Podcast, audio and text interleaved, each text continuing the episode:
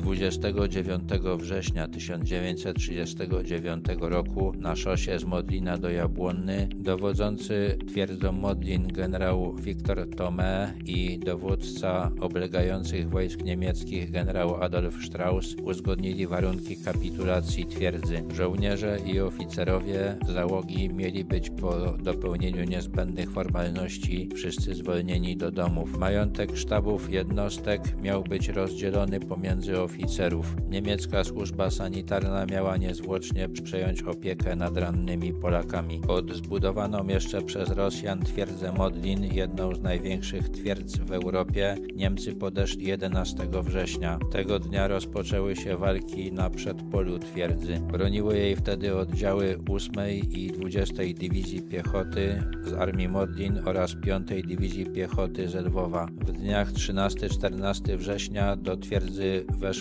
oddziały Armii Łódź, nad którymi po ucieczce generała Juliusza Rumla przejął dowodzenie generał Wiktor Tome. Od 18 września rozpoczęły się niemieckie szturmy na twierdzę. Na 29 września Niemcy planowali szturm generalny. Nie doszło do niego, bo po kapitulacji Warszawy także dowództwo Modlina rozpoczęło pertraktację o złożeniu broni. Udało się wytargować lepsze warunki niż dla załogi Warszawy. Prawdopodobnie dowództwu niemieckiemu bardzo zależało na tym, żeby móc zamordować Hitlerowi o zdobyciu Modlina przed końcem miesiąca. Jednak 28 września, już podczas zawieszenia broni, SS-mani z pułku Gross Deutschland wkroczyli do Zakroczymia i wymordowali tam 500 żołnierzy II Dywizji Piechoty Legionów przygotowujących się do złożenia broni oraz około 100 cywilów. Początkowo Niemcy dotrzymali słowa i rzeczywiście wszyscy żołnierze i oficerowie załogi zostali zwolnieni do domów. Po kilku tygodniach jednak